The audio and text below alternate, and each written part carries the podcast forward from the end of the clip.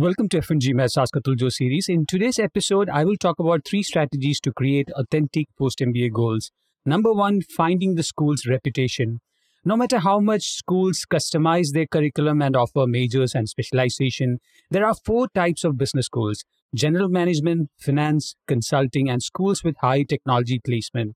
These schools know very well the kind of application pool they are targeting. So, if you write a post MBA goal to transition into, say, investment banking and the placements in the school are mostly in consulting and technology, regardless of the feasibility of your goals, the school might not help you reach that goal. To create authentic post MBA goals, you must research the feasibility of achieving the post MBA placement. We have an excellent research section at f1gmat.com slash MBA hyphen research hyphen articles where we cover salary, curriculum, and placement trends.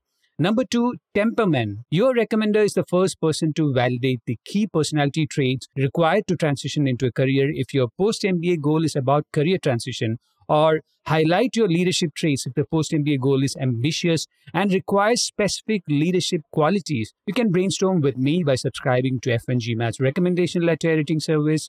With the service, I will create a guideline document that will help the supervisor cite and expand on qualities required for your post MBA goal.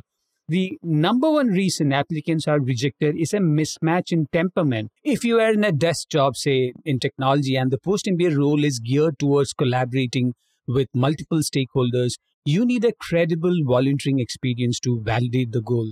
The same goes for ambitious post MBA goals like starting a nonprofit or a company that serves underserved communities. All these goals would be believable if you were the primary person to start an initiative in your company or the nonprofit you serve.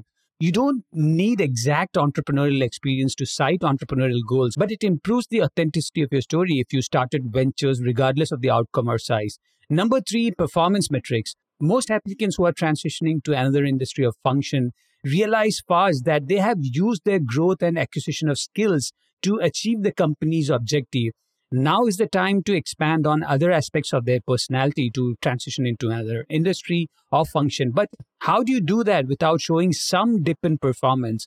This is a delicate topic. You must work closely with the supervisor to ensure that poor performance in, say, a project is not included in the weakness question of the recommendation letter. I remember watching Mike Tyson's last bout. When the sports reporter asked him why he's retiring, Mike honestly replies, I can train and be fit, but I don't have the fight and guts anymore. So don't include your knocked out project in your weakness essay or your supervisor's feedback question.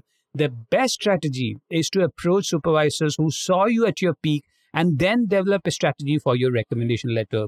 If you need my help with MBA application strategy, essay editing, recommendation letter editing, or resume editing, contact me Atul Jose at store.f1gmat.com slash contact hyphen f1gmat.